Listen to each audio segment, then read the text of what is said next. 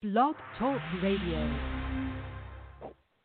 Hello, everyone. Welcome to the D Hour Network. I'm your host, Marsha Thadison.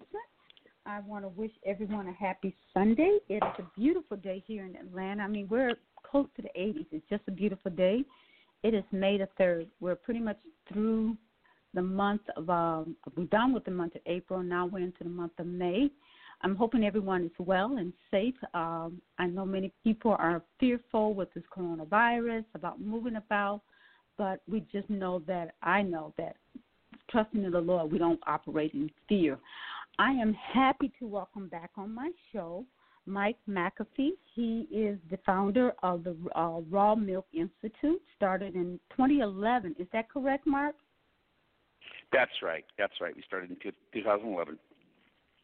Yes, and we're here. Mark is going to kind of give us a background, a little bit about who, what he does and his vision for the Raw Milk Institute. And a lot of times, as I mentioned to Mark earlier, when I mention raw milk, many people draws up their nose. They thinking, "Oh my God, no, I can't drink raw milk. Why would I want to do that?"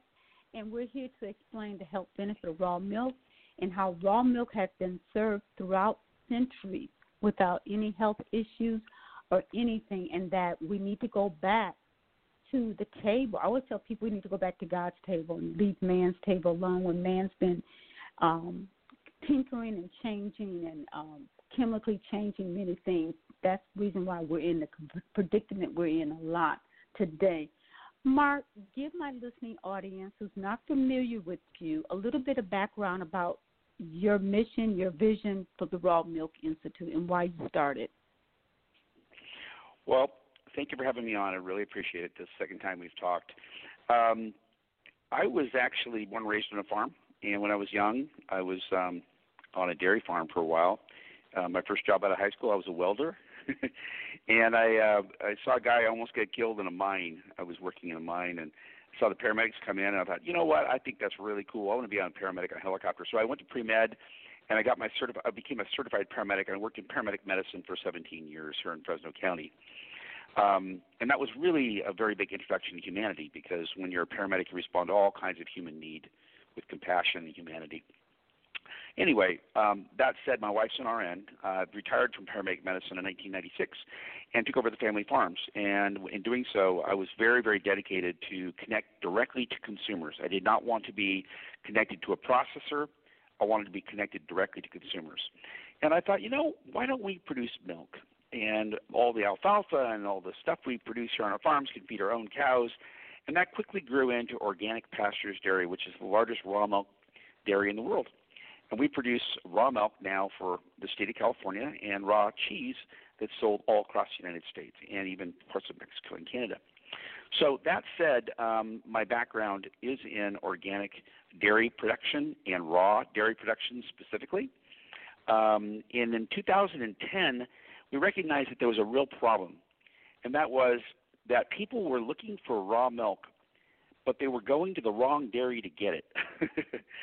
um, there's two standards for raw milk raw milk that's intended for human consumption, and raw milk that's intended to be pasteurized. And they are completely different standards. The FDA only has one standard, and that's the standard they use for the pasteurized milk ordinance for all milk to be pasteurized. And it can have bad bugs in it. It can have Listeria, Campylobacter, E. coli 15787. It can have all kinds of stuff, uh, Salmonella, other things. And it comes from an unclean set of conditions. It comes from a, a set of conditions that is intended to be pasteurized. And pasteurization is the process of heating milk up to a place where bad bugs die off. But in the process of pasteurization, you also uh, neutralize and denature all kinds of wonderfully important things found in raw milk. The other kind of raw milk is raw milk intended for humans directly to be consumed on the farm. And Raw Milk rawmilkinstitute.org, rawmilkinstitute.org, was founded in 2010 11 and became alive in 11 by myself because I became so frustrated with the fact that people would people were looking for the raw milk and going out to the dairy that was producing raw milk intended for pasteurization, getting that milk, and some people were getting sick. But this is crazy. You have to have strict standards in order to have raw milk that's effective for human consumption. So we we start uh, establish the Raw Milk Institute based on the standards that we basically had in California and f- for the most part in Pennsylvania as well. And now those standards are being used all over the world. Uh, in fact, two peer-reviewed articles have just been published in the last year, uh, PhDs peer-reviewed articles showing the dramatic decrease in the number of people that become ill from raw milk in the last 10 years. And a lot of that credit was given to the Raw Milk Institute in training farmers because we've trained hundreds of farmers in North America, and farmers use their standards, which is zero pathogens, very low bacteria counts, um, in producing the raw milk that's intended for human consumption. Clean, fresh, cold raw milk that's been tested, and people know what they're doing. They get their training, they get their standards, and they get their testing. Three things: training, standards, and testing. That is not milk for human uh, for pasteurization. That's raw milk for human consumption. The first comment people make about raw milk for human consumption when they drink it is, "Oh my God, this is delicious." the first thing they say is it's delicious. Then they go on to say, "Oh my gosh, my tummy feels so good; it doesn't upset my tummy." And then they go on to say, "It's not allergenic. It's not something that triggers uh, histamines in my body and mucus production. This is really calming to me. It makes me feel good, and it's delicious." So raw milk is really, really um, on fire right now uh, here in the United States and internationally. Uh, Milk Institute works with uh, the UK. They work in Can- Canada. Work all across the United States. We worked in the Azores. We've got a little gal out in the in, in the Azores and the islands that's working on raw milk, and we've worked with some people down in Australia. So it's an international organization. We've got a wonderful board of directors, PhDs, uh, Rutgers University PhD. We've got veterinarians and various people that work with us, and uh, it's been a wonderful, wonderful thing to have happen because uh, we now can produce raw milk safely with very, very low risk uh, and people can really enjoy the health benefits of it. Now, you and I, Martha, you, you and I know that right now we're in the middle of a real mess. We got this whole yeah. pandemic with coronavirus yeah. going on, yeah. really ugly. Mm-hmm. The one thing that you can hear most all the medical professionals say is, generally speaking, and I'm not talking about the exceptions, but generally speaking, it hits those worst that have compromised immune systems. The immune that have some correct some other comor- comorbidity, some other thing that they're sick with. They're um, very heavy and obese. They're diabetic. They're asthmatics. They have a heart problem. They're taking medication. Um, they have some kind of immune compromise generally speaking. Now, there's been exceptions. Uh, some people have gotten very sick, and some people even died that appear to be normally healthy people. But generally speaking, the high number of people that have actually gotten really sick and those that have died have generally been those with other problems and or compromised immune systems.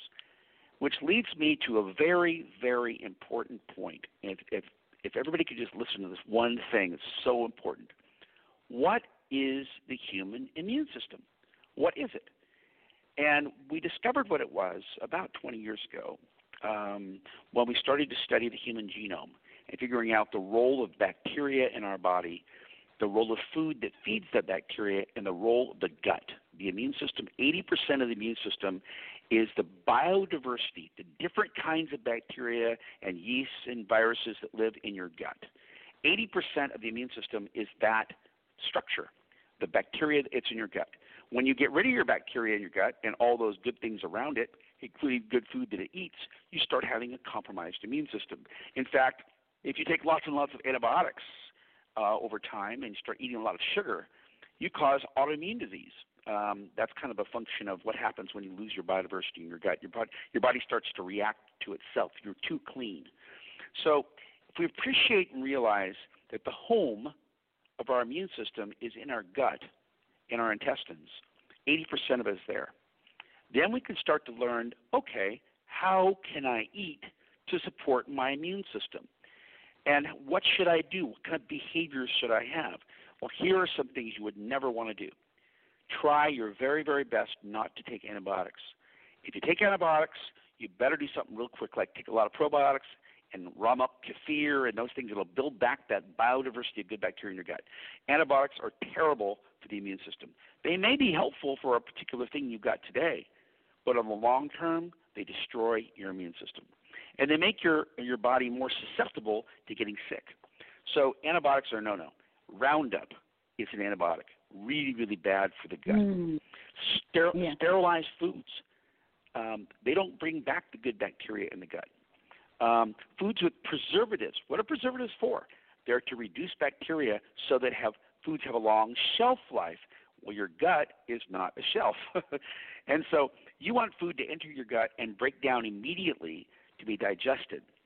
And that's what those are the things you would not want to do. Lots of sugar also would be horrible because it causes yeast, and yeast infection really destroys your biodiversity as well. So you want to these are the things you do want to do. You want to eat a whole food diet.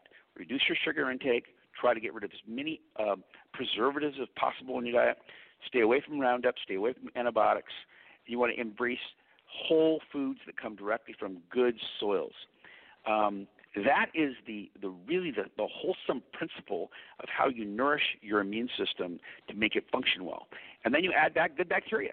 You add in uh, raw milk kefir is a fantastic probiotic food that brings in over 100 different kinds of bacteria. In some samples, they found 150 different kinds of bacteria. It's a way of, quote, rewilding your gut, rewilding your gut, bringing back the diversity of bacteria so that you have the immune experience to deal with a diversity of threats. You know, every year the flu comes, and I never get the flu, and everybody I know drinks raw milk doesn't get the flu.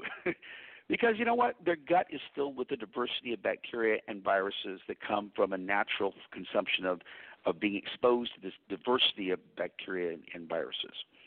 And your body is experienced, it has antibodies. It, ha- it doesn't see things as foreign threats. It's like, I know you. I've seen you before, and I know how to deal with you. I've got antibodies. So your body builds a stronger immune system when it eats whole, unprocessed foods, and raw milk is the champion of that dinner plate because it has the biodiversity, different kinds of bacteria. It has all of the systems that support that bacteria. Lots of protein systems, lactoferrin, lactoperoxidase, alkaline phosphatase. I mean, you go on and on and on and on. All these microRNA, all these things that are found in raw milk, they're destroyed in pasteurization, are part of the raw milk whole food matrix, the whole system of raw milk. And you think about raw milk, what is raw milk? It's the first food of life. Mammals nurse their young Yes. with raw milk. They nurse their, you know, and and think about it. Think about it. A baby is born, and it's born in the most weakened state of its entire life. And Mother Nature has created a food, the first food of life, that is going to support that baby and build an immune system that didn't exist before, and it does it through the gut by transferring those wonderful antibodies from mom, the food that feeds the bacteria, all the different things that come from mom, from the breast, from the, the udder to the baby's gut, to human's gut, comes from raw milk. And so it is by function got a million things in it as a result of a million years of evolution to do one thing optimize the survival and the strength of the immune system of the next generation. And that is a profound thing to think about because pasteurization screws it all up. Antibodies are denatured, proteins are denatured, all those wonderful functional food uh, elements, the biome, the microbiome that actually makes up raw milk is destroyed. And as a result, what you get is, yeah, you get some fat, and you get some protein, and you get some sugar. But you know what? You don't get all the elements in living whole form that have a function in your gut to build that microbiome like the first food of life. And so those people that drink raw milk and, and raw dairy products and other and other whole foods, by the way, have a very strong immune system and generally don't get sick when other people do. There's a lot of studies out there that show that um, the flu, uh, viruses, are suppressed greatly because of these elements found in raw milk, which save babies' lives. Breastfed children do much better than those that aren't because of the fact that raw milk suppresses virus infections. That's well known in the in the peer-reviewed literature. Um, oligosaccharide sugars suppress the growth of pathogenic bacteria and enhance the growth of good bacteria in your gut, the bifidobacteria. So it's an incredibly important health secret which should not be kept a secret. People should share it broadly that whole unprocessed milk and dairy products are profoundly immune system supporting and encourages a good microbiome in the gut. So that's kind of a short speech on why raw milk is so important. Now, you said earlier that when you first got started back in 2010 and 2011, you found that people were looking for the raw milk. Now, I saw pretty much at that point in time of the 20, you know, 2011, 2010, that no one was still producing raw milk, that everything was pasteurized. Had raw milk really died off at any point in the United States and then picked back up again, or was there some no. um, no, uh, raw milk has been around in California continuously since the, the 1800s. It's always been legal. In in several wow. states across the United States, several states, Pennsylvania, Washington State, uh, other states, raw milk's always been legal, but it's always been heavily regulated. There are states that have made raw milk illegal as early as 1920s and 30s, and pasteurization has been the only thing available. However, there's only a handful of states left right now that don't have raw milk legal in some fashion because consumers have wanted it. If you think about it, let's say you've got a sister out in California and she she drinks raw milk, she loves it, but you live up in Wisconsin, you can't get raw milk legally. Aren't you going to be a little upset and want raw milk at home in Wisconsin? And the answer is absolutely. and so that's what's happened is the communication of people back and forth saying, I want raw milk just like my sister or brother or some friend that lives in a place that's legal. And so the laws have changed over the last 20 years, and now we only have a handful of, of states left which don't have access to raw milk. Now, most, a lot of those states, you have to go to a cow share, you have to go on farm. Um, you know, in California, we can go to 450 stores and get it. But the bottom line is, uh, other states may not have the same kind of rules. But uh, we we started producing raw milk here in California in 1999 but it had been continuously produced by the Altadena Stueve brothers, had it in, in Los Angeles for 50 years, um, and others before them. So raw milk's been around. It's it's been it's part of the American um, landscape for many many years, but it's been suppressed by the pasteurization industry because the pasteurization people don't get to process it, and it bypasses them. It goes from the farmer directly to the consumer. And so it really upsets the FDA, who's really in bed with the big processing companies, that they don't get to dip into that and make money out of it because they can't control raw milk. Raw milk is kind of rogue, it's outside of their control. And it goes from farmer to consumer, and that's very upsetting to the processors that can't control the milk and bring it into their own processing plants. Wow! And so it never really died off. It was there, but kind of like hidden in various pockets throughout the United States, and people, only a few people knew about this because, like you said, it was being suppressed. Now, we talked about the benefits of raw milk. Uh, can you talk about the uh, the beta? I think it was uh, the alpha interferon interferon with the milk, the molecules, some of the healthy properties that's in that milk. Am I yeah, it right? there's immuno, there's uh, there's immunoglobulins found in raw milk. Immunoglobulins. Okay. There's um, a gamma interferon. There's alpha interferon. There's all kinds of different. Those are proteins, by the way. They're immunoregulating proteins, and that's not the only one. There's a whole load of them. I have attended for the last 10 years the International Milk Genomics Consortium conferences held all over the world every year. And these are the PhD researchers that research everything found in raw milk. And they talk about it because they really are interested in promoting the health of babies based on breast milk feeding. And some are even trying to make, quote, a better baby formula, but they can't. They're very frustrated because breast milk can't be cannot be replicated. It's a living food. So um, there's all these things, these systems found in, in the immunoglobulins, or obviously antibodies, um, along with other proteins um, a lot of enzymatic proteins, a lot of microRNAs, which are communication systems that are based on DNA um, and RNA, ribonucleic acid. Um, alkaline phosphatase, which is a very anti-inflammatory enzyme, completely destroyed in pasteurization. Um, lactoferrin, lactoperoxidase, all these safety systems that Mother Nature put in there to control pathogens to make sure that milk would be safe for the baby. Now, all those things are denatured and changed in some way when you pasteurize. Uh, raw milk still has to be produced in a clean way, but when you do, all those systems are functional and have a very good effect on raw milk, and they have an effect on your gut. They um, it's a living food. Remember, the gut is not just a sterile place. It's not sterile at all. It's it's alive, and it's the fun, it's the 80% of the function of the immune system is interrelated to the microbiome, the bacteria, and the food that feeds the bacteria in the gut. Well, raw milk is the ultimate gut feeding food because it has all this other information, information literally, um, that goes down there and helps keep things organized. It directs your immune system to function properly. Because remember, babies are born without an immune system. How do they get it? From the mother's breast milk. And that's how they get it. We can get that same thing from cows. We can get that same immune system function from drinking raw milk in cows. And we've done that for 10,000 years in the land of milk and honey, uh, that wasn't pasteurized. You know, what would Jesus eat, right? uh, yes. You think about it, it was raw milk and raw honey, and those are the foods that really preserved mankind and have for all time.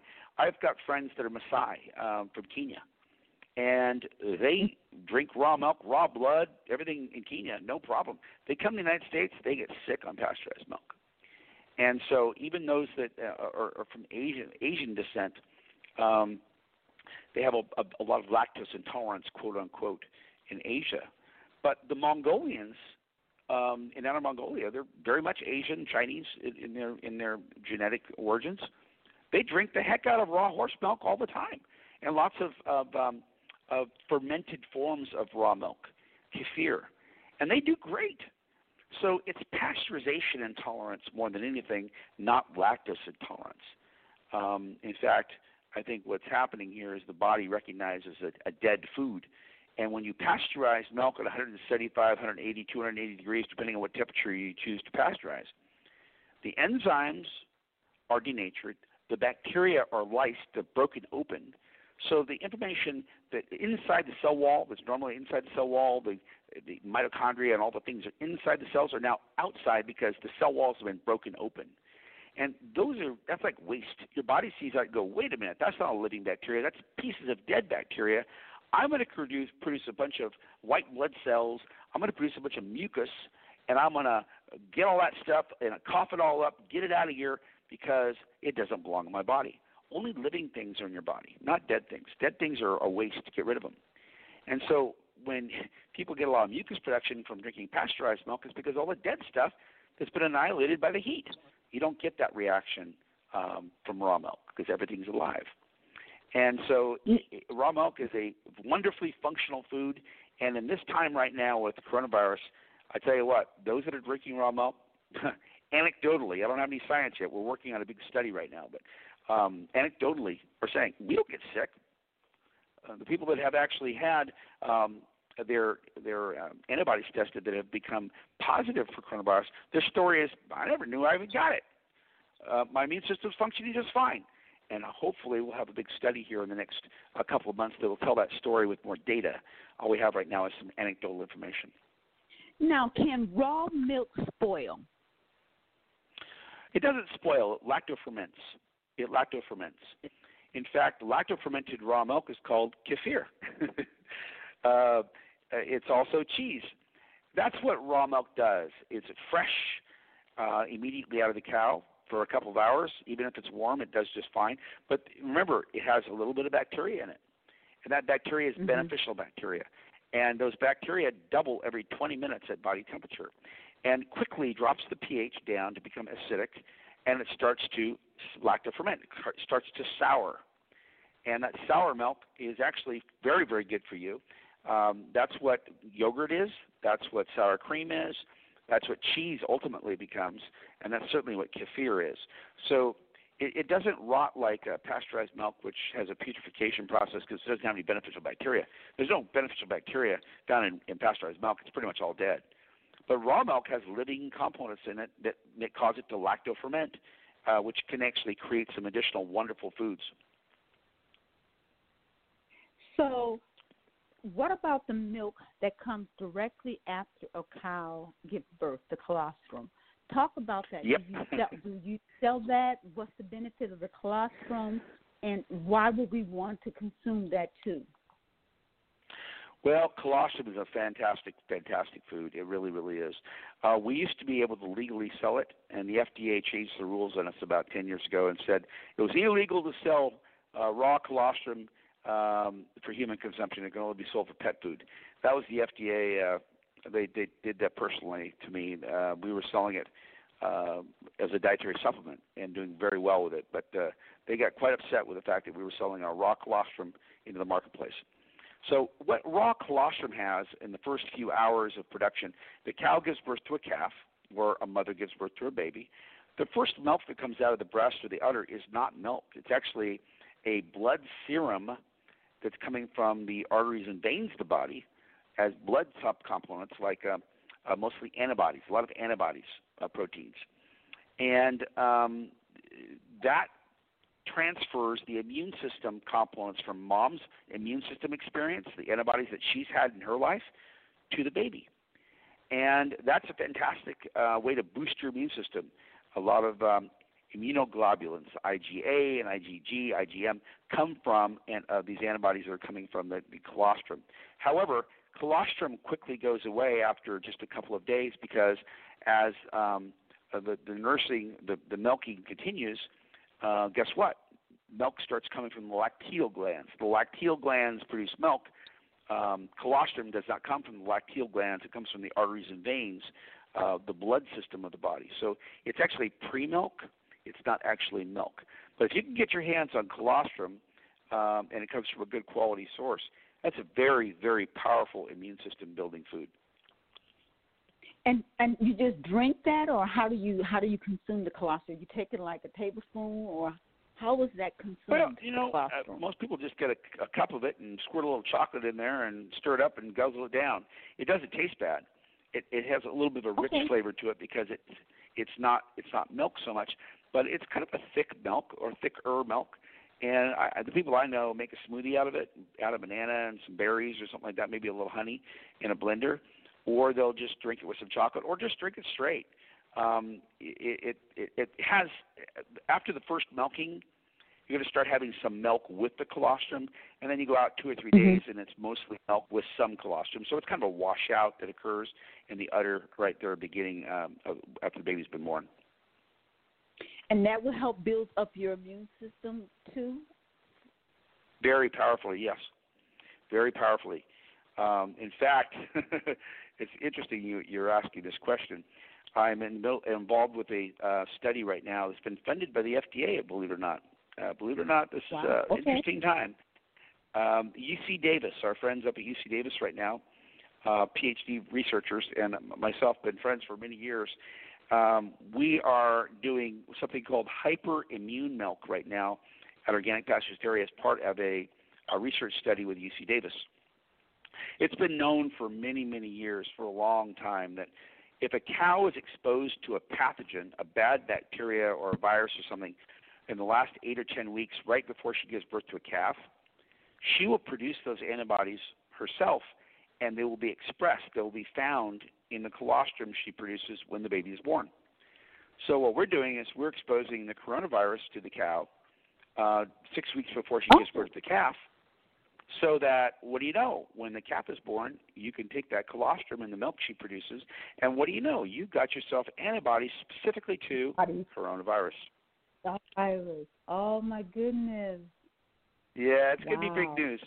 Uh, we already know that it works. Um, uh, we know that it works because we vaccinate our calves for coronavirus and rhinovirus, and cows have some of those lasting um, antibodies in their in their in, in their body, and it comes out in their milk already. So we know that you can find some in their milk already, but this is actually a specific way to trigger a high level of uh, immunoglobulin A and G in her milk for therapeutic purposes. But it would be no different than just drinking raw milk because uh, when you pasteurize milk, you destroy the antibodies. So this would be raw milk that's hyperimmune, that the cow has been triggered to actually produce um, high levels of this immunoglobulin because she's been exposed to a pathogen. Wow. Pretty interesting now, stuff. Pretty uh, good stuff.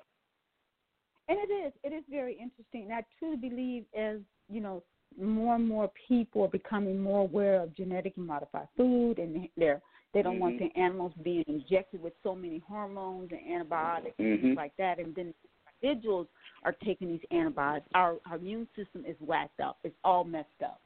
From the children yep, getting antibiotics from you know, and so now our body don't know how to defend itself. So now we have to put food in our system that allows our body to be able to fight. What about the fat? That's the healthy fat that's in the milk. Because early years shows that when we had individual farms and people were milking their own cows, had the real rich butter, we didn't have the heart disease and other things. So can we address the healthy fat in the butter yes. that comes from yes. cows? Yes. Remember this. The alkaline phosphatase enzyme. Alkaline phosphatase was studied in Europe a few years back by a guy by the name of J.P. Lisle. He was a PhD in France. And they found that the raw cheese had very high levels of alkaline phosphatase, which is a very anti-inflammatory enzyme. And by the way, that anti-inflammatory enzyme, about 50% of it is carried on the butterfat molecule. So when you have skim milk, you have virtually none of that. But when you have whole milk, or you have butter, which is 80% butterfat, you have very, very high levels of this alkaline phosphatase enzyme, which is anti-inflammatory. And there's all kinds of other wonderful benefits. Remember that baby's brains, the, when the baby is born, it needs good fat from mom so that it can build its brain. And if you don't, if you do not have baby um, uh, breast milk or, or fat, you can actually cause brain damage. And that's why you have so many problems with vegans with their children because they, their children are suffering so terribly that they their, their nervous tissue needs to have the the fat that makes the Schwann cells around um, the cholesterol around each of the nerves as well as the brain. So really really important. The fats found, especially in cows that are grazed on grass or has some grass in their in their grazing, have very high levels of CLA, the conjugated linoleic acid, omega-3 fatty acids that are very anti-inflammatory, very anti-cancer, they're antioxidant. So Mother Nature had this all figured out a long time ago until we all came in and screwed it all up. Um, we screwed it up really badly, but people are starting to recognize that these foundational functional foods are absolutely critical to health. And um, they're delicious. You know, you make a smoothie out of it, add a banana and some berries in there, and oh my gosh, it's absolutely delicious to have a smoothie with raw milk and raw, uh, raw kefir. Um, they're fantastic gut biome foods in terms of keeping your immune system functioning properly. And fat is a very, very important part of that. And butter fat, because remember, butter is just cream coming from milk. It takes three gallons of milk to make one pound of butter. So you, you wow. take all that cream off the milk. Yeah, a gallon of three gallons of milk makes two pints of cream. Two pints of cream makes one pound of butter. so anyway, very, very, very highly concentrated anti-inflammatory food, which is very, very important for the immune system. You hear uh, the scientists talking about cytokine storms, cytokine storms in people that have coronavirus, which is an overreaction to the inflammation response to uh, the invasion of your body by some viruses. Well, guess what? These anti-inflammatory components found in raw raw milk control that. In fact, the studies found that uh, in Europe that come out of Europe. they're not in the United States or in Europe. The raw whey protein that's found in raw whey actually mm-hmm. controls histamine at the mast cells. The mast cells are where histamines and cytokines are released. It actually has an immunoregulating uh, way to keep that throttle down so it doesn't go crazy and have a big response, a big cytokine storm. So, you know, your body works together in multiple systems all together in this microcosm we have. We call ourselves humans, but I tell you what, it's a there's a lot more genetics that comes from bacteria in our bodies than the human from mom and you know mom and dad contributing from um, you know when you're born. So we really have to think of ourselves as a whole being, and we have to nourish that body with whole foods. Whole foods bring on happy bacteria, and the bacteria and all the other things in the microbiome work together work together, and they can be easily screwed up big time with antibiotics, the genetically modified organisms, and certainly Roundup and sugars and all those other things. Puts it all out of whack, puts it all out of balance. Get back to the farmers market foods and the unprocessed foods, the whole foods, and guess what? You start functioning properly, and you don't get sick. Or if you do, it's short in duration, and you get over it fast because that's how you're supposed to do it. Um, but you can define the immunocompromised person as the person who doesn't eat that way. and they're very overweight. They have major problems with diabetes or pre-diabetic. They have asthma, allergies, all kinds of reactions, food sensitivities, um, you know, immunocompromised, autoimmune issues, Crohn's disease. I mean, it just goes on and on and on and on. And the big answer is basically whole food nutrition. Whole food nutrition. Sadly, sadly, in our country, we have food deserts, and in the food deserts, right, it's very hard to find those foods, right? And it it's is. very hard to find those foods when you're socioeconomically depressed. Um, you know, 7-Elevens down the street are not the place you're going to find whole food. And so you have to go out and you have to learn how to cook. You, they're not fast food. You have to go to farmer's market. You have to go to the farm. Uh, you have to learn how to cook and nourish yourself. And those are things that have been lost in the last couple of, of generations of culture here in the United States with the emergence of fast foods and highly processed foods and easy, cheap food. Um, it's just been deprioritized to eat a whole food diet, which is the basis of a good immune system. so. Now, um, another thing we talk about fat because you know I'm, I'm a big I'm, I am a member of the Weston Price. I follow Dr. Yes. Weston Price and Natasha Campbell McBride and um, Sally Fallon. But one thing with Dr. Weston Price film when he talked about the teeth and you know his his studies that he did, and that some countries when they have the the butter, the first um, the first um, milking of the cows from spring um, grass and things like that, and how rich and thick the um, yellow the butter can be, and that fat. Now, what about cholesterol from the fat from versus uh, pasteurized milk and raw milk? Is there any difference? What's with the cholesterol from pasteurized to raw? Are we going to see any difference where high, cholesterol would Yes. both the pasteurized Yes. to raw? Okay. Well, pasteurization um, is has a wholesale effect. I mean, it has a broad effect on milk. Um, it, it activates enzymes. It changes all kinds of things in the milk, not just one thing. We're talking about everything that's changed. So, uh, cholesterol is a very important building block for all your cell walls in your body. All your cell walls are built of cholesterol, and um, you know, cholesterol misbehaves itself at, when there's lots of inflammation in your body. inflammation is brought on by pharmaceuticals, by stress, by preservatives, by infection, by antibiotics, by a microbiome in your gut that's all messed up. You know, you shouldn't have inflammation on a constant basis. Um, inflammation should come and go. Inflammation is good to fight an infection, but then it should go away. It shouldn't be here persistently. But if you want to have a chronic disease, all you need to do is bring on chronic inflammation. Chronic inflammation will cause that. If you want to decrease chronic inflammation, you need to increase biodiversity of bacteria in your gut and increase the food that it, that's, that's available to feed it. Inflammation is driven by the loss of biodiversity of bacteria in your gut and the food to feed it.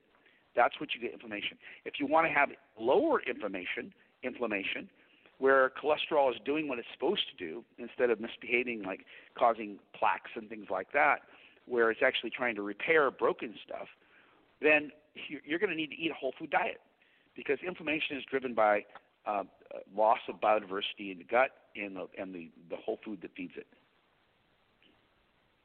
Wow, wow, that is good. And you know, because many times the first time people want to do a diet, the first thing they do is they they cut off the dairy. The first thing to leave away the dairy because the dairy is bad for you. The thyroid, thyroid. Um, people who have thyroid problems go off to di- di- uh, at least my daughter was having thyroid problem. The doctor took her off her dairy, no dairy, and her thyroid cleared up. Is that because we were doing pasteurized milk, uh, Yes. dairy stuff? Remember that remember that pasteurized milk is the number one number one most allergenic food in America. It triggers inflammation like crazy in people. It doesn't have all those things that we're talking about, right? It's those things have been destroyed and changed. So doctors, bless their hearts, have had very little training on the microbiome and raw milk and all those other things that are whole food. They think of, of individual systems. They think of drugs. They think of pharmaceuticals. They think of trying to get rid of those things triggering the problem. And they're actually right. Pasteurized dairy causes lots of inflammation in the body, causes triggering of mucus response. It's horrible for people with asthma, but yet raw milk makes asthma get better. There's all kinds of studies in Europe showing that to be true. I've seen kids with horrendous asthma um, get much better on raw cream and raw milk and raw milk kefir. In fact, you go to a website called farmersoverpharmacies.com. Farmersoverpharmacies.com. There's great video um, uh, information there showing interviews of people that have completely recovered from Crohn's disease, severe food allergies, and uh, uh, dairy allergies using raw milk. So the science is there. It's whether the willpower is there. And doctors, unfortunately, are not going to give you the information. What you will have to do is seek out, uh, like a nutritional therapist, somebody who knows about whole food nutrition and preventing disease. and unfortunately, they're not everywhere around. Um, Weston Price, there's a lot of people in, in Weston Price that have this information. But those that understand nutritional therapy, whole food therapy, and the microbiome will really be able to quickly fix the problems you've got through whole food nutrition. Now, back in the early years, when tuberculosis was the main cause for um, the pasteurizing, the, the, reason they decided to pasteurize the milk, uh, are we still having tuberculosis today, or no? Is that kind of off the? That's no longer around. Well, because here's, of milk. here's the thing: tuberculosis is found spotty in spotty places all over the world. Uh, it's found in wild deer. Uh, tuberculosis can make you sick. It's not good. However, we have very effective testing for tuberculosis and brucellosis. So it's no longer really a challenge or problem at all. In fact, in the United States, it's not considered a problem at all because we have tuberculosis free herds. We test our cows for tuberculosis every year. It's not even considered an issue at all. We're more concerned about things like E. coli 15787 than, and, and salmonella than we'd be worried about brucellosis or tuberculosis. Back 120 years ago, yes, it was a challenge. There was typhoid as well. There was all kinds of things that were water, water related, uh, sanitary related, and also very poor nutrition and poor health for the cows. Uh, cows that were taken off the farm and in the downtown Boston and being fed brewers distillers grains um, in a muddy mess with no hot water and no cleansers or anything to clean anything. That milk was killing 40 percent of people to drink it. It was disgusting. And when they started cooking Mhm. it, fewer people died. Fewer people died. So yeah, that those were kind of the dark ages in the late 1800s and mid 1800s when people started taking their cows to town. Uh, you didn't have those kinds of problems when the cows were out in the sunshine and the grass, you know, 30, 40 miles out, outside of town, like rolling grasslands in Pennsylvania. You didn't see that problem. But you do, you bring that that cow into town, and you start feeding her things that she's not supposed to eat, and you have unclean water, and you start getting some real serious problems. So that's what was going on then. Now we understand bacteriology. We understand testing pathogens. We have very advanced science. We also understand the right kind of conditions to keep that cow clean and keep her in sunshine and grass, which are the, ni- the natural conditions that predispose to good health of the cow. And then we can validate and verify that, especially with the Raw Milk Institute standards. We test every year to make sure that cows don't have uh, those problems. And we have never had a problem. It's just not found uh, because we test for it. Okay, explain to me about um, uh, her uh, uh, sharing a cow, uh, share, sharing a cow, and how some states will not allow people to purchase raw milk directly, but what farmers have done is put a program together where people have invested in this cow and they own a share of that cow. So because of that, that milk can be theirs without any problem. Is that correct? Well, here's the thing. Nowhere in the United States of America or even Canada is it illegal for you to own your own cow and drink your own raw milk. Okay? If you own the cow yourself, you can legally drink the milk from that cow. No law will keep you from drinking the milk from your own cow. So, where it's illegal to buy raw milk, people sign what's called a herd share contract, where you actually buy a part of a cow. It's kind of a little co-op, you know. You and a bunch of other families get together and say, okay, we want raw milk. So they go down to a farmer and say, let's sign a contract with you where we, we own some of these cows you've got here, and we're going to pay you to milk them for for us. We're going to come by here and pick up the milk every week, and that's uh, been found to be legal in most states where cow shares have actually been made completely legal. Is uh, places like Colorado. there's 150 cow shares in Colorado, all registered with the state of Colorado, where milk is um, distributed. We don't use the word sold, but distributed to people through cow ownership, with the cows being the consumer. Uh, the consumer owns the cow. So yeah, there's different forms of that contract, and um, you know, pretty much it's been widely accepted as legal. Uh, although there are a couple states where uh, cow shares have been made illegal. Wow, wow. Well, we're going to yep. take a break. I'm going to give you give you a rest, and I'll remind our listening audience you're on the D Hour Network. I'm your host, Marsha Thadison, and we have the guest Mike McAfee with us. We'll be right back.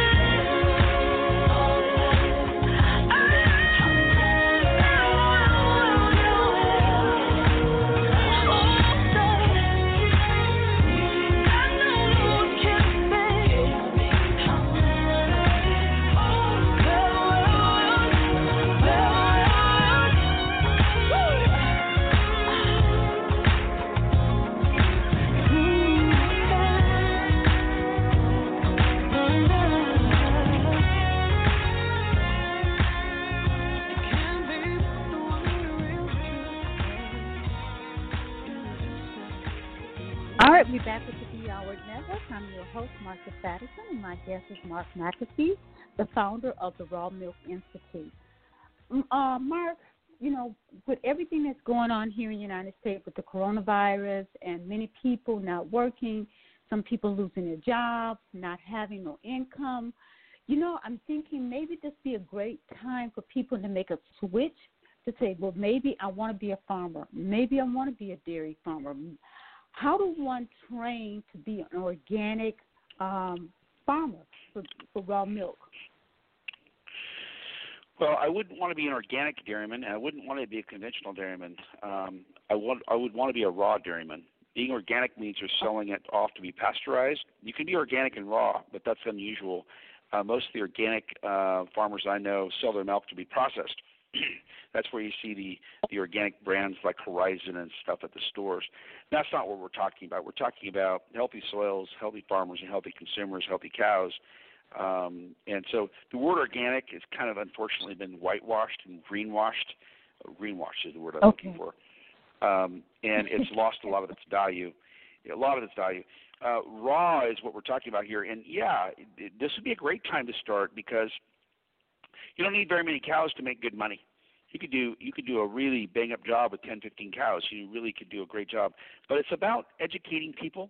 It's not you, you don't go sell raw milk. By the way, if people don't understand what it is that they're buying, they won't buy it.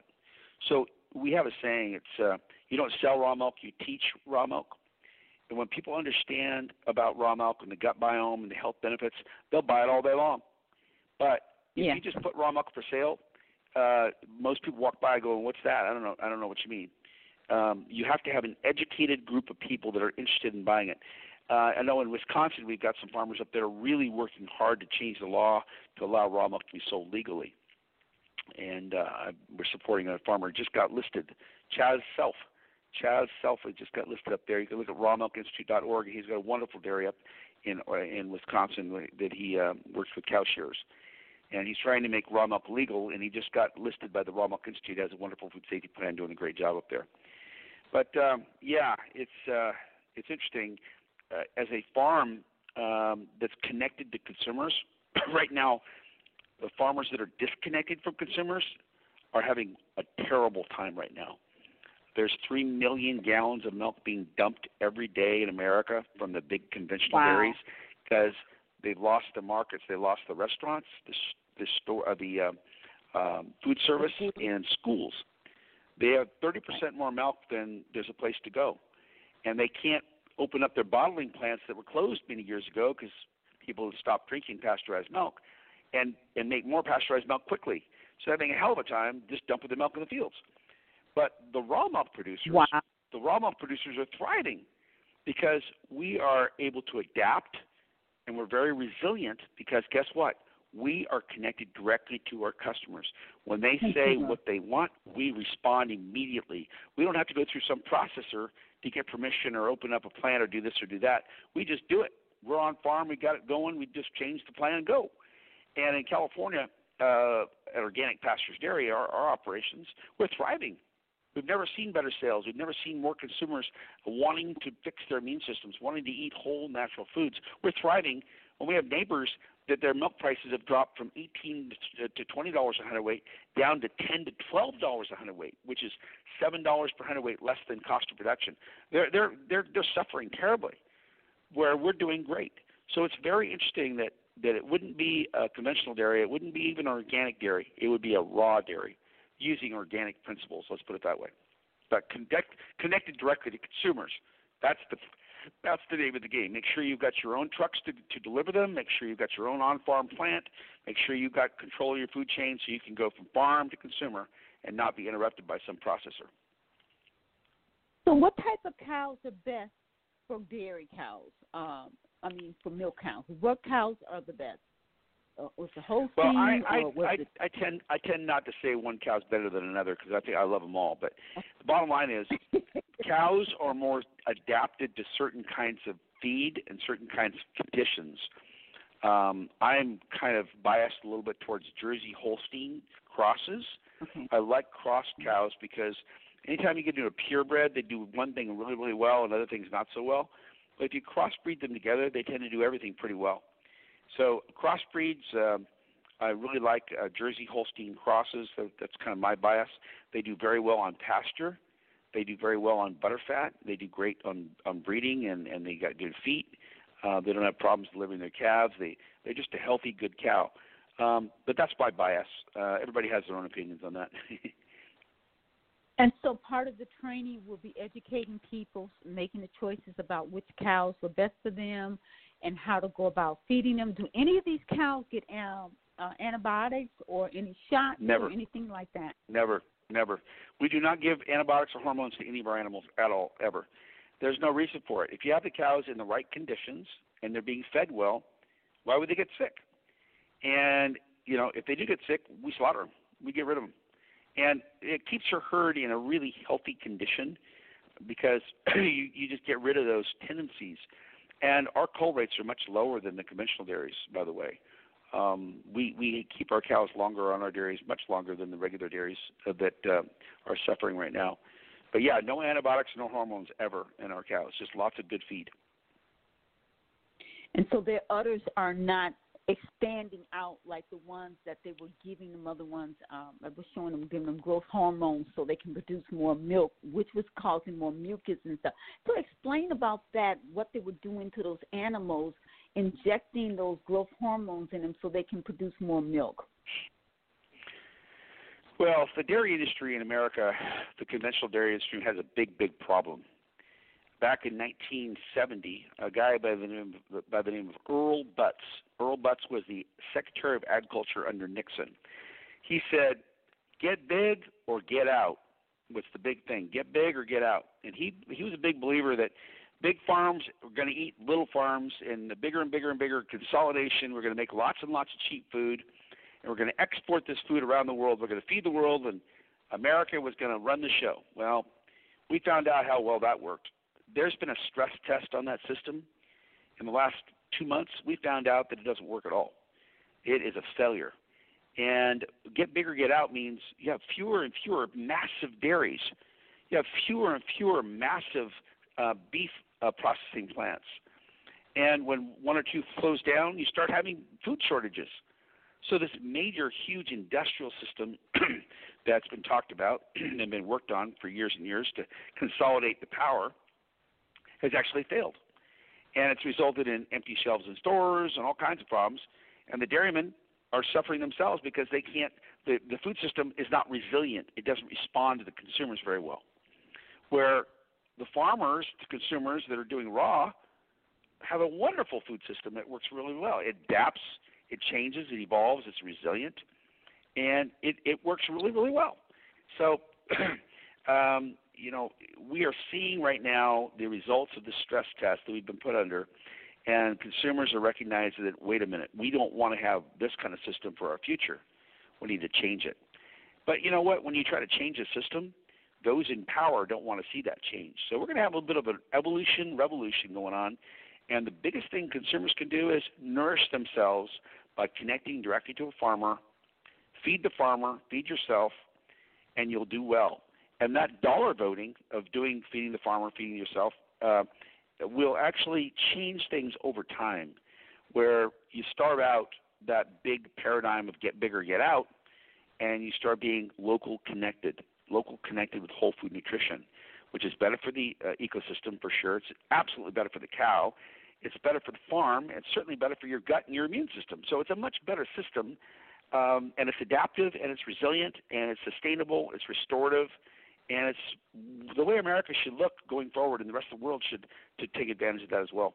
Well, currently, how many states allow raw milk throughout the United States at this time? Uh, it's broken into pieces you got like 12 states right now, I believe. 12 states that allow re- retail sale on the store shelf, and then you got like 20 states where you have to, you know, buy a member of a cow share, and then there's some other states where you have to have a farm share, um, and then there's a, just a handful of states that uh, it's illegal. So what's so? Do we have states where I can just actually just walk into a grocery store or store and buy raw milk on the shelf? Do we have any of those? You said is, is that yes, twelve of those Calif- states? Calif- California, you can you can buy milk from, uh, from directly store bought raw milk from our farm, 450 stores in California. In the state of Washington, it's legal to buy raw milk in the store. State of Arizona, it's legal to buy raw milk in the stores. New Mexico, you can buy in the stores. Pennsylvania, you can buy in the stores. Connecticut, Maine, um, you can buy it in the stores. You can buy it in Utah in the stores. Idaho, you can buy it in the stores, and I believe South Carolina and Florida as pet food. So yes, it's um, uh, all of the United States, yes, but not all states. And then you got some states where raw milk is you have to go to the, get, get it from a cow share or something else. You can't buy it from the store. So at this time, what's your mission for the uh, Real Milk Institute? What is your mission? With the, are we going to have real butter now, or what's your goal? What are your long your short term goals as well as long term goal with the Raw Milk Institute? The Raw Milk Institute's goal is to continue to improve the safety profile and the risk profile for raw milk production for farmers. It also has a very important mission to educate consumers about the benefits of raw milk for their health. So it's a farmer to consumer kind of mission. The farmers are supported to, to connect to their consumers, and we educate the food chain. We educate the consumers about the benefits of raw milk. We, we um, educate the farmers on how to produce raw milk in a low risk way. And um, in that way, we're healing the food chain. Uh, a much better food chain for the farm, for the consumer, for the for the for the cows themselves, for the earth, carbon sequestration, um, for the pastures. It, it's just good for everybody. And on your website, people can be able to go there and see which states have farmers, and are farmers listed there where people can reach out to them to say, "Hey, I'm in this state. I would like to purchase some raw milk." Do you have exactly. a directory for that? Exactly. Uh, in, in Wisconsin, you would uh, get a hold of Grassway Farms, uh, but you can go to Raw Milk Institute, rawmilkinstitute.org, and we actually have a place where you can actually go search for raw milk from a raw milk producer. Um, there's two different maps. There's one that's done by uh, the realmilk.com uh, people at Weston Price. And they've done a great job of of, um, of creating yeah. a map that's got all kinds of production all over the world. And then we've got one that's uh, from the Raw Milk Institute where our certified farmers are actually listed as well. So yes, you can find raw milk. Raw milk's available out there. Just make sure it comes from a place where the farmer knows what he's doing. That's all. and when you said this helps build your immune system, so we want to encourage people to even do the kefir, which I'm sitting here looking now. I have to sip my kefir grain in a few minutes um, to, to do the kefir grain that will help build up the probiotics and build your immune system so your body can fight. Is there anything else that you want to share with us that you feel that is important for us to know, um, especially for the people who kind of draw their nose up and think, well, I don't know about raw milk. You know, they say it's unsafe, and they don't trust it. You have to, you have to remember one thing: who who is saying it's unsafe? who is saying that? Who is saying it? Those that don't want you to go out and connect to a farmer. Now, here's the thing we have two peer reviewed articles out now in the literature, PubMed published, NIH approved, that say that Raw Milk Institute produced farm milk is extremely low risk, very, very low risk. No deaths in 50 years, no deaths recorded at all, ever. And very, very few illnesses, and no, no illnesses in the last five years, zero. There have been 84 people that have died from pasteurized milk in the United States in the last 30 years. 84, and hundreds of thousands have become sick. So any idea that a guarantee of safety is coming from from pasteurized milk is not true at all. So you need to do, you know, people need to do their own homework and stop listening mm-hmm. to those that have an agenda. Do your own homework. Do your own homework. And look at the science, look at the hard studies, and try to recognize who has an agenda. What are they trying to prove? What are they doing? You know, whenever we try to change laws in the United States to make raw milk legal, guess who shows up to fight against us? The processors and the FDA. Yeah. Yeah. Other yeah. farmers yeah. don't. Processors and the FDA. Well, oh, I'm sorry. Show me a consumer that doesn't want raw milk. We've got all the consumers on our side. We say we want raw milk. We've been drinking it. We love it. It's fantastic for us. You don't ever have consumers saying they don't want raw milk. You've got consumers saying they want raw milk. Well, who do we serve as farmers? we serve consumers, not processors, and certainly not the FDA. What about infants? Can infants drink raw milk? If the mom don't That's what they get from their mama. Baby, That's what they get for their mama. Raw milk from mother's So- breast is raw milk. It's not pasteurized. Children do very, very, very well on raw milk. Where they don't do well is on pasteurized milk. It's hard to digest. Remember, pasteurized milk is an incomplete food. It doesn't have its enzymes, probiotics, nothing. It's all been denatured. Remember, children do best on raw milk. All my grandkids, all six of them, went from breast to raw milk, and, and they started within a couple of months to do raw milk, and they continued to have breast breast milk out to six or eight months. But they were supplemented with raw milk and did very very well with it, and they they continue to consume raw milk and do very very well with it. And They're very very healthy. Now, what about you said other parts of the world they're drinking raw milk? Ex- explain so any in any um like in Africa and I know um other parts of the world has embraced raw milk with no problem there too. No, I think that um, there are all kinds of problems around the world. Um, you look at the European Union, there's a lot of jealousy where processors don't want to see raw milk become a, a thriving uh, competition to them. But yet, in the UK, in uh, Great Britain, there's 170 raw milk producers that have a permit from the Food Safety Agency in the UK to produce raw milk for human consumption. But they, they can only sell it on the farm, they can't sell it in the stores. So everybody's got their own little challenge. I know in France and in Switzerland and in Italy, you could buy raw milk in vending machines um, on the street. Um, the farms deliver cold milk to the vending machines every two days, and uh, so you get fresh, cold, raw milk right there in a, in a milkomat. They call them milkomats uh, in hundreds of locations across Europe. So it's it's a location by location kind of thing. Everybody's got their own little local thing they've got going on in terms of politics. Wow. Wouldn't it be nice if we can bring back the milkman? Remember, I, I remember as a kid growing up, the milkman used to deliver milk to our house to be able to have raw milk delivered to people's home again, uh, like they did back Yep. in the old days. Wouldn't that be nice? Yeah, it would be great. It's happening right now in parts of California, and then we have the milkman coming back. The only problem with the milkman is it needs the milk needs to be kept cold, and when people go to work and the mom's not home anymore, how are you going to get it into the house and put it in the refrigerator? That's the problem. Uh, Right. delivering the milk to the house, you know, fresh milk needs to go directly into cold storage because if not, it's going to become sour. Right, right, right. And you know, back in the day, we used to have milk chutes in our at our doors. You know, and on the side of the house, a milk chute. The man would come in, and we would take the milk out the milk chute. But uh, I don't know. I'm just Yeah, I'm that's right. myself. I'm aging myself. That's right. Well, That's right. but uh, I'm I'm just really grateful for you taking time on the show with us to educate us about um, milk, the benefit of milk, the help, all the nutrition that's in there, all the vitamins that's in there, and encouraging people to try. You know, do they give out samples at some of these milk farms for people to taste and things like that? Yeah. And do we can Yeah, any- any- chocolate milk? And any any raw milk producer will certainly give you a sample to taste, and you can make your own chocolate milk. Currently, it's not legal to make chocolate milk. Um, it's been banned uh, because they don't want to have anything, uh, any multiple ingredient products. They just want to have raw milk, nothing else put into it.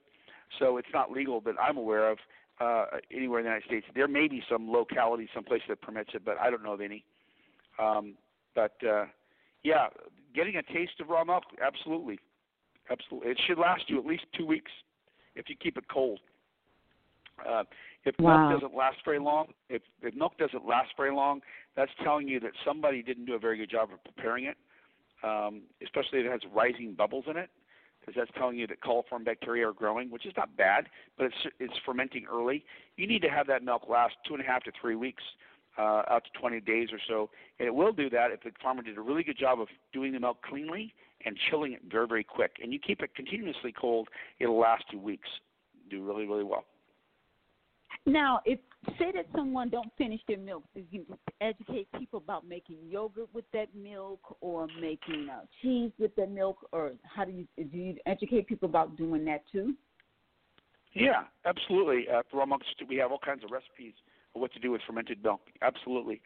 Um, yeah, a lot of people uh, use it for uh, to make uh, pancakes. Um, it's a wonderful sour milk makes great pancakes. And, and you know, Yeah. you can feed it to your pets. Pets absolutely love raw milk. They get sick on pasteurized milk. Um, it's uh, it's it's a wonderful food. It's a really wonderful food. You can do all kinds of things with old raw milk. Kefir is probably the most popular thing to, to make. then give us your website and information if anyone is interested in raw milk or being educated on raw milk.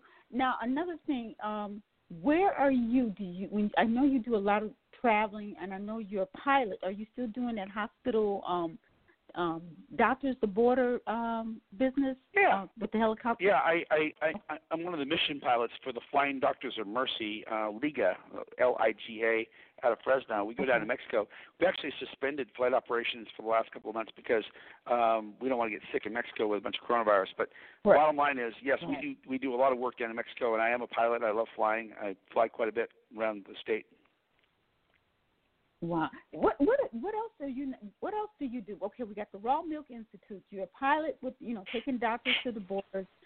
What other things that we're missing here? Because I'm, you, you're pretty busy for your age. uh, well, I'm I'm 50, 50 I'm 59 years old. I've got two children. They're both grown. They're in their 30s.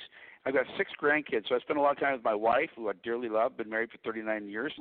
Um, and she's a, a retired nurse. She had a master's degree in nursing. She delivered babies, um, and we take you know, it's really, really a big part of the family operation. My daughter's uh, very much engaged with our social platforms. Kaylee's a brilliant uh, uh, internet uh, social platform uh, work. You know, she does a lot of work with the marketing department. My son's the new president of our company now. He's the president, um, and, wow. and we got six grandkids, so that keeps me really busy you are blessed. That's highly blessed, especially when you can take that and pass it on from generation to generation. That is truly, yes. truly a blessing. It, that, it really, really is. Because Very you know, special. not too many kids want to follow their parents' footsteps, but you guys laid a foundation. I think a spiritual foundation as well as uh, a good foundation with your morals and values with your business. So I appreciate you taking time on a Sunday to do this with us. And again, give us You're the welcome. website and uh, information on how to reach you. I'll give you I'll give you three websites. Uh, one is farmersoverpharmacies.com. If you want to see mm-hmm. uh, experiences, testimonials from other consumers about their experience with healing their gut, making their immune system stronger, that's farmersoverpharmacies.com. You can go to rawmilkinstitute.org, rawmilkinstitute.org. If you want to find a farmer, or if you're a farmer and you want to learn how to do raw milk well, that's the place to go. It's fantastic. Lots of science research. It's a nonprofit organization. Tremendous amount of research there. Research is there for the information about raw milk production and consumption and everything there. And you go to organicpastures.com to visit our farm and see what we do with our cows and all things we do here with touring and what we do here in California. Uh, realmilk.com, realmilk.com will give you a sourcing to find raw milk anywhere in the United States. That's part of Weston A. Price. So that's your, your yes. basic uh, basic stuff. All right. I just want to thank you so much. I appreciate your time because um. I think we're in a new era in the United States, and I think a lot of people are going to go back. I think we're going to. It's going to be a good thing because more people are looking for the organic farmers. They're looking for fresh fruits and vegetables. They're looking to take their own health in their hand to say, okay, what can I do to make my life That's better correct. and my health better That's right. my family. And, and you know what? To, It works. It works. It works, Martha. It works. Mhm. Mhm. That's it powerful. Does. It, it works. Yep. And we want this information for the next generation. You have, um, you said six grandchildren. I have four. I sure do. They're and my mission as a mom and a grandma is to pass this knowledge on to the next generation because, you know, I didn't grow up on a farm or anything like that, but I know my grandparents did, and my grandmother lived to be 105, and she pretty Good much was her. watching her cook and pan and things, and she said she was tired, she was ready to go home, and that's what she did. She went home, and that she had that full life, and she wasn't on that lot of meditation and walking on a walker. She was walking, you know, and moving about. So. I, we want that for the next generation, and that good health starts with what we put in the inside before the baby's born, while they're born, and just constantly feeding that that good food. So we want, and I know you, your mission with the pilots and doctors is for having people to have good health, not just with what they're Yes, eating, ma'am. but making sure that they can get good health. And I, that's a blessing. God right. has blessed with that, and I hope He Thank continues that blessing from generation to come. So I thank you so much for being on this show very welcome. and I'm just All right, we're going to take another break and we'll be right back. Thank you, Mark. Thank you. Take care. Bye bye.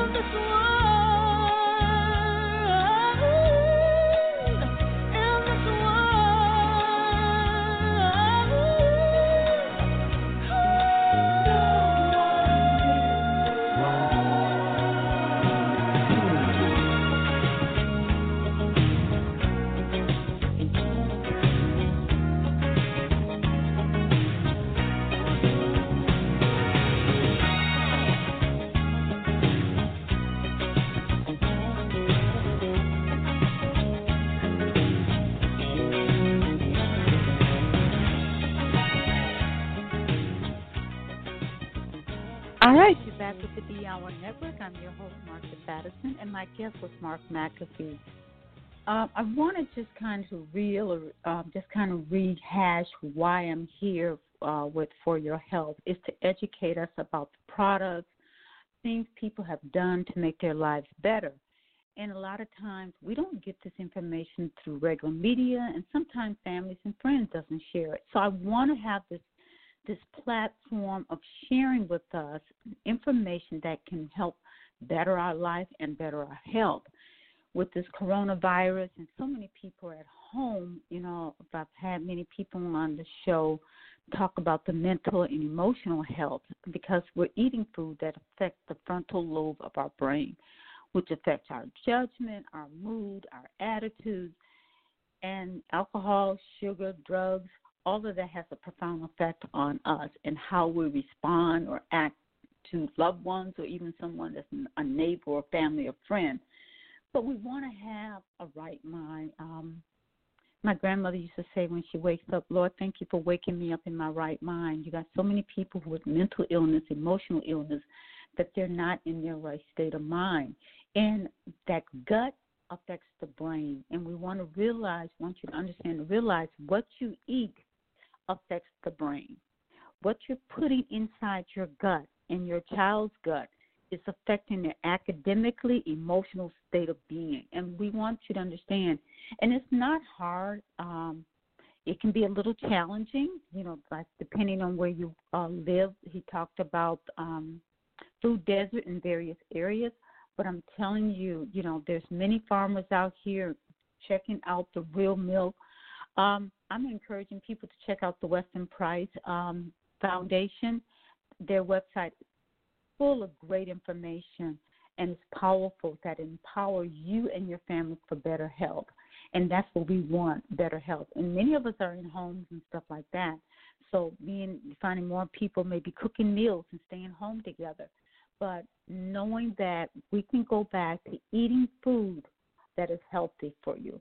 And as I said before, many times I've went to the Black Farmers Conference and um, talked to many farmers, and they told me I can't drink milk. I can't drink milk, and but they'll say in the same breath, as a kid, I used to go and almost suck it right off the cow nipples. I'm sucking the milk, and that's because it was raw. And you know, like I said, many people cringe and carry on that way. But my home daycare, I served those children raw milk um, to drink. We uh, milled our fresh wheat.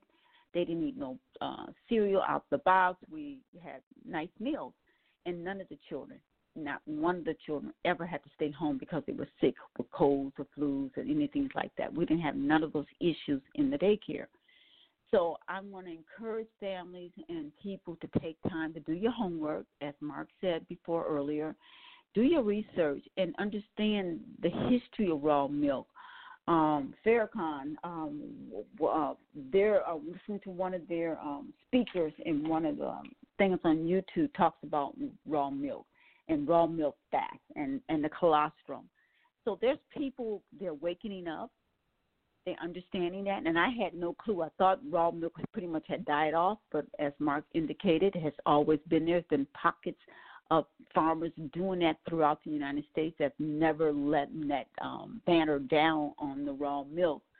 But I applaud Mark for what he's doing, holding up that banner um, from an educational standpoint, from a political standpoint, and from a training standpoint of giving people powerful information and knowledge that will make lives better for the farmer as well as for the consumer. So I just want to educate ourselves, have you to educate yourselves as well as I'm educating myself about the benefit of raw milk. Here in Georgia, um, raw milk can be sold, but it says for pet consumption only. So, you know, the little joke there is I have two or three little pets at home, but we want people to know that um, raw milk is healthy with this coronavirus, and what was interesting too, because with the coronavirus, they said the symptom comes on like a cold or flu. And we talked about that earlier, and a lot of times it's building a mucus in your uh, thing. And I didn't know; I thought the raw milk, but he indicated that the mucus comes in from the pasteurized milk, the raw milk. So I I applaud those who's out there, the farmers who are doing this. I pray that they continue to do this and that it spread. And maybe some people who have lost their job and saying, okay, you know what? Maybe I want to do this. Maybe I want to be this raw farm, uh, raw milk farmer um, to be a part of this because I think it's, it's room for them to do that to meet the American uh, demands because I, I truly believe we're in a new era I don't know what's going to happen with this coronavirus. I know it's going to set a new order. I mean, I went to Whole Food earlier today, and you have to stand in line, and they're only letting so many people in at a time. And you're wearing a mask going in the building, you're washing your hands, and you're doing all these things, which is for safety. I understand that, but you know the government telling you to stay in your homes, don't leave your homes. You know, we have a whole new order And then I'm, if we have interruption with food supply coming in and out of the city, the farmers is what we're going to need. The farmers is going to be our lifeline in various cities and communities. So get to know your farmers, support those farmers because if that truckload or the people that's working in those factories and the coronavirus is taking them out where they can't even work in the factories, you're going to need your local farmers.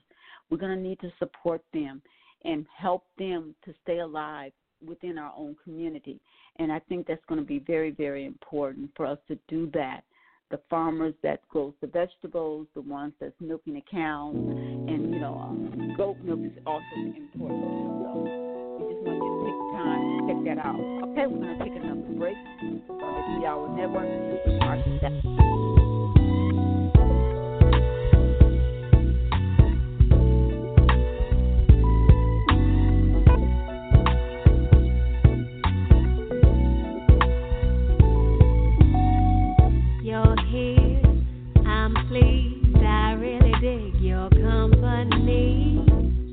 On the Three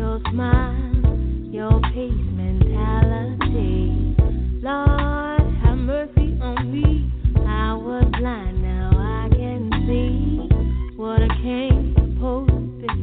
Or maybe we could see a movie, or maybe we could see a play on Saturday.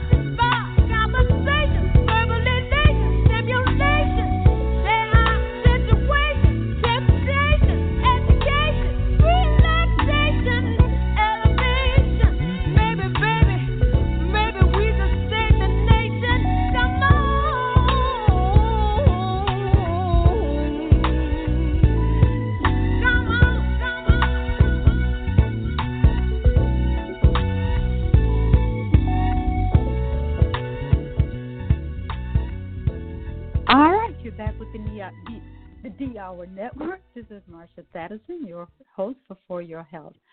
Okay, I just want to change um, the mood here a little bit. We were talking about raw milk, but I want to introduce to you guys, um, well, I'm going to be introducing to you guys my new website, Yesterday's Kitchen for Today, will be going live next week.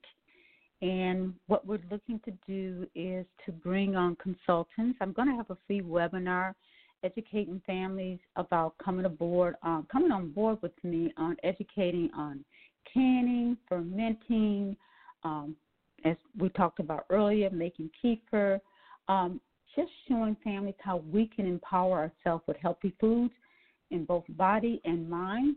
Um, also, you can be employed with this, um, like a home party business or webinar business. So, for those of you who are sitting home saying, okay, I'm sitting home, I don't have work, maybe this would be a great opportunity for thinking about owning your own business with yesterday's kitchen for today. I'll be giving more information on that in the webinar. We're putting things together where we want to be able to educate families one family at a time, and you can earn uh, earn income on deciding on how you want to do it from canning to fermenting, um, um, milling fresh wheat into flour, showing families how to go back to being self sufficient, growing your own food, making your own food, and having a healthy, better life for themselves and their families. Because that is so important for me as a mom and a grandma. And as you've heard many of my previous blog talk show, is to educate families. As I said before, I have no clue what tomorrow is going to hold for us. But as a mom and a grandma, it's important, I think, to me, to pass this knowledge on from generation to generation.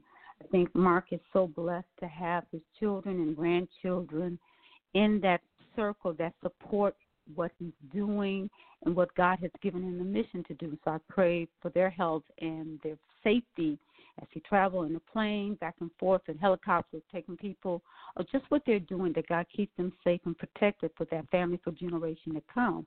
And I want that for every family. So this is why yesterday's kitchen for today, putting the power of good health back into the hands of the people by educating them, teaching and showing. That's how we reach the next generation. Tell that baby, come on, baby, come beside me. Let me show you how to can those peas. Let me show you how to ferment some um, cabbage, um, fermented beets, uh, how to ferment food to probiotics. These are food that's going to allow us to live and be healthy. And not only that, the milk you heard the Mark talk about how the milk stay fresh and that it you can't have to throw it away right away. You know, you see this expiration date, these milk can last for weeks, and then it's fermented wheat, and you can ferment it, and you can make cheese with it. So a lot of time we waste things because we throw things away. And I, had a conversation with a friend of mine earlier that we are a very wasteful nation because we do throw a lot of food away and we don't eat things. So, and now we're seeing food lines, long food lines throughout the United States, where people do not have the resource to purchase food because they don't have the job. So, with encouraging people. We're going to have, I'm going to try to see if we can get Baker's Creek Seed Company back on, uh, encouraging people to buy heirloom seeds. At this time, you know, buy seeds that maybe you can pot. We're in the beginning of springtime, so this is the perfect time to be planting fresh fruits and vegetables. So if you have a nice backyard, or if you have a patio where you can grow your own herbs or grow some tomatoes or grow something out of a pot, potatoes, something to be able to sustain yourself. Um, I know the food lines and people handing those out, that's fine, but we need to hand out seeds and have people encourage people to grow their own fruits and vegetables. A couple of years back, I think it's in 2013, I did a presentation on fermentation, uh, fermenting foods at Tuskegee University. And um, one of the ladies that was doing a presentation before me was talking about the urban um, poverty in Alabama in rural areas and the poverty level, and that um, people were poor and they had to get food to them. But as I was watching that presentation, I didn't see, yeah, the poorness that she was trying to display. I saw land sitting on maybe a half an acre or maybe an acre or a quarter acre. I saw land around these little homes that that was supposed to be in rural area And I'm thinking, okay, chickens can be in that yard, a garden can be in that yard. We have to be able to go beyond that thinking of the grocery store or someone handing us our food. As I said before, and I said this in previous thing talk show when I've had preppers on, many different people on, we have to stop thinking about the fact that we have to have someone hand us something or give us something. Let's go back to learning how to grow our own food, have the chickens in the backyard. So with the chickens, you can have your eggs or your meat. It's your choice. Have a garden and teach our children how to do that. So that means they have to put down the cell phone. They have to get out from the television, to get away from the video games, and teach them these skills because we have no clue what tomorrow holds for the United States 10 years from now or 20 years from now. But you want to be able to give your children the skills and the knowledge to how to prepare and take care of themselves. And we're not doing a good job with the millenniums, some of the millenniums. There's some millenniums out there that that I've met. They are off the grid, learning how to grow their own food, living in the little house, living with just within their means instead of being consumers of everything. They want to buy everything. They're knowing how to make and provide for themselves. And I think this is important for us at this stage in life. And maybe this coronavirus, um, this plague, I call it, seems to be coming just around Passover or Easter. Some people say Easter. I say Passover because I celebrate the feast. Passover. That the last plague in Egypt was the death angel plague. And now this death angel plague is going throughout all the world and it's killing people. And as we said earlier, it's people with weak immune system. Your immune system being whacked because of what we're eating, the antibiotics, the food, the medication we're being on, and our body has not defended itself, can't defend itself. We had Brenda Cobb on our show last year, year before last, she had ovarian cancer and breast cancer from the Living Food Institute. This young lady, well, this lady, she now was 25, 30 years ago.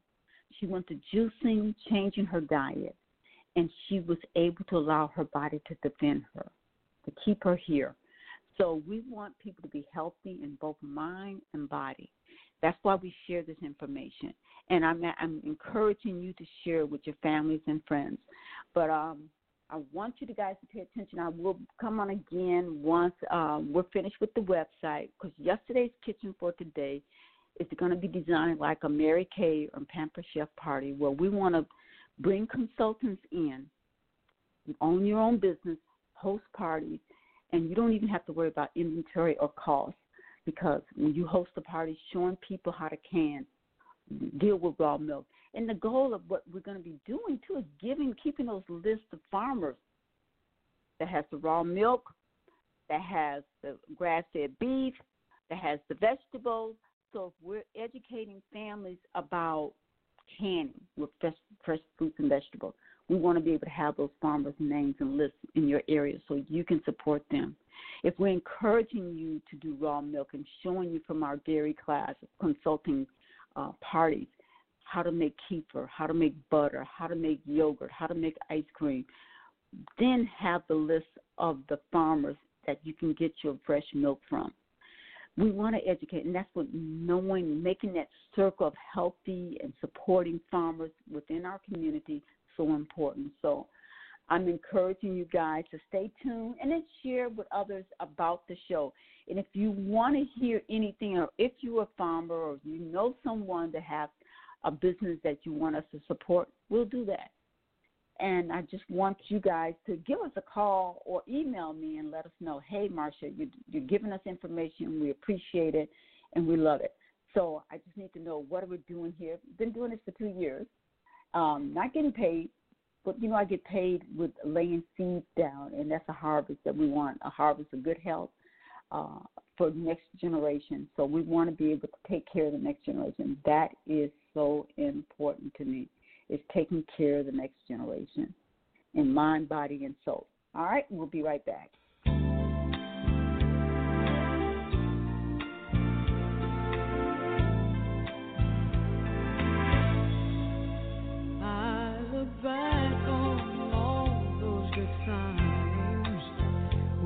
却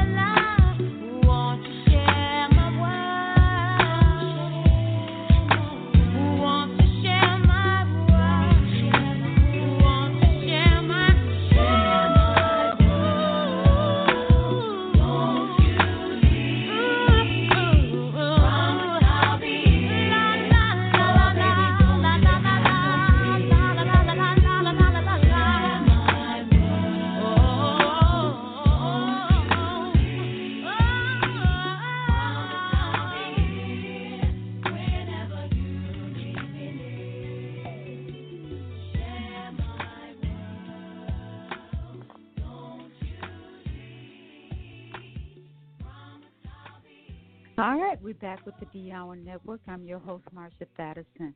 I hope this show is giving people some great information, some knowledge that would empower them, as I said, in their family. Um, my business, Yesterday's Kitchen for Today, started out back in 2006, wanting to be that grandma and mom of the next generation to teach them what my grandparents and great grandparents taught their children. So I'm hoping that people are listening so if you have any comments or anything you would like to share with me, you can go to my website at www.yesterdayskitchen, the number four, today.com. And just keep watching that and also on my Facebook page. I have some great information on my Facebook page where um, just sharing with you some knowledge and information that I've learned and I want to pass on. So please check out my Facebook page and my Twitter page um, I don't. Ha- I have an Instagram page, but I'm working on that. But you will be seeing soon. I'll be doing some videos on uh, how to. Uh, I think I have a video out there right now on my website on making kefir grain. So I'm going to be bringing more and more videos. That's my mission to be able to teach and to train and to assimilate this information from family to family, um, house to house. And if you're interested in um, becoming a Yesterday's Kitchen for Today consultant or hosting a party. We're looking at doing parties virtually doing work, uh, virtual parties, uh, webinar parties. Seeing that we're now kind of in a space where stay at home the virtual party is going pretty good. My daughter did a Zoom party. We did a Zoom party earlier yesterday. I mean, yesterday afternoon with some families and friends, and just saying, "Hey, how you doing?" We haven't been to visit each other, but it was just a fun way of us getting together and seeing their faces and catching up. So um, that's important. So I think um, if you're interested, please check me out on my website and my Facebook page and hit me up and share um, share the information if you like it. Uh, share it with families and friends because it's not just about us making ourselves better, but making our community and our families and friends around us also better. So I just want to thank you guys for being on my show tonight um, and listening. And please check out realmilk.com. And uh, I think he mentioned some other ones uh, the Farmers Pharmacy, Farmers and Pharmacy, something like that. Just hit my nose from myself. But all right, you guys have a blessed week and make it safe with your families and friends. And um, I hope to see you. uh, I'll see you next week. And hopefully, my goal is to have um, Roberta on uh, with the um, Hypoglycemic Foundation and I think that's important. We're talking about uh, people's uh, blood sugar level and how that affects their attitude, their moods, and their swing. And Roberta giving a testimony about her life and how it affected her. And we're going to be having on some more guests on again. So stay tuned, and I'm going to try to bring as much healthy information that would empower us, that would enable us to do better for ourselves and our families. All right, you guys be blessed and have a safe week because um, we're done for the day. Thank you.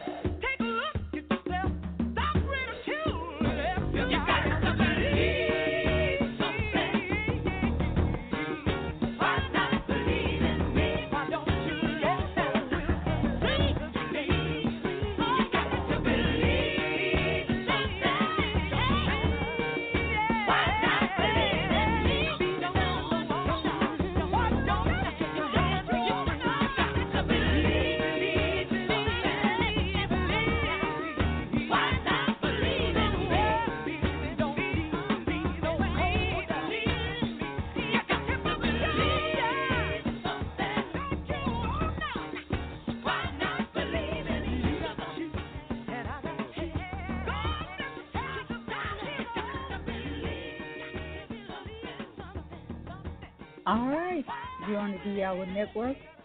We're at the end of the hour. Um, I just want to wish everyone a safe, well, um, a safe, safe, and also take care of yourself. And one thing I'm saying, uh, go back and listen to our previous blog talk about the coronavirus and some of the steps people are taking to keep themselves safe and keeping their families healthy. So everyone be blessed and be safe. Talk to you next week. Bye bye. Provoke to you if you can. Pull the country through. You're the man.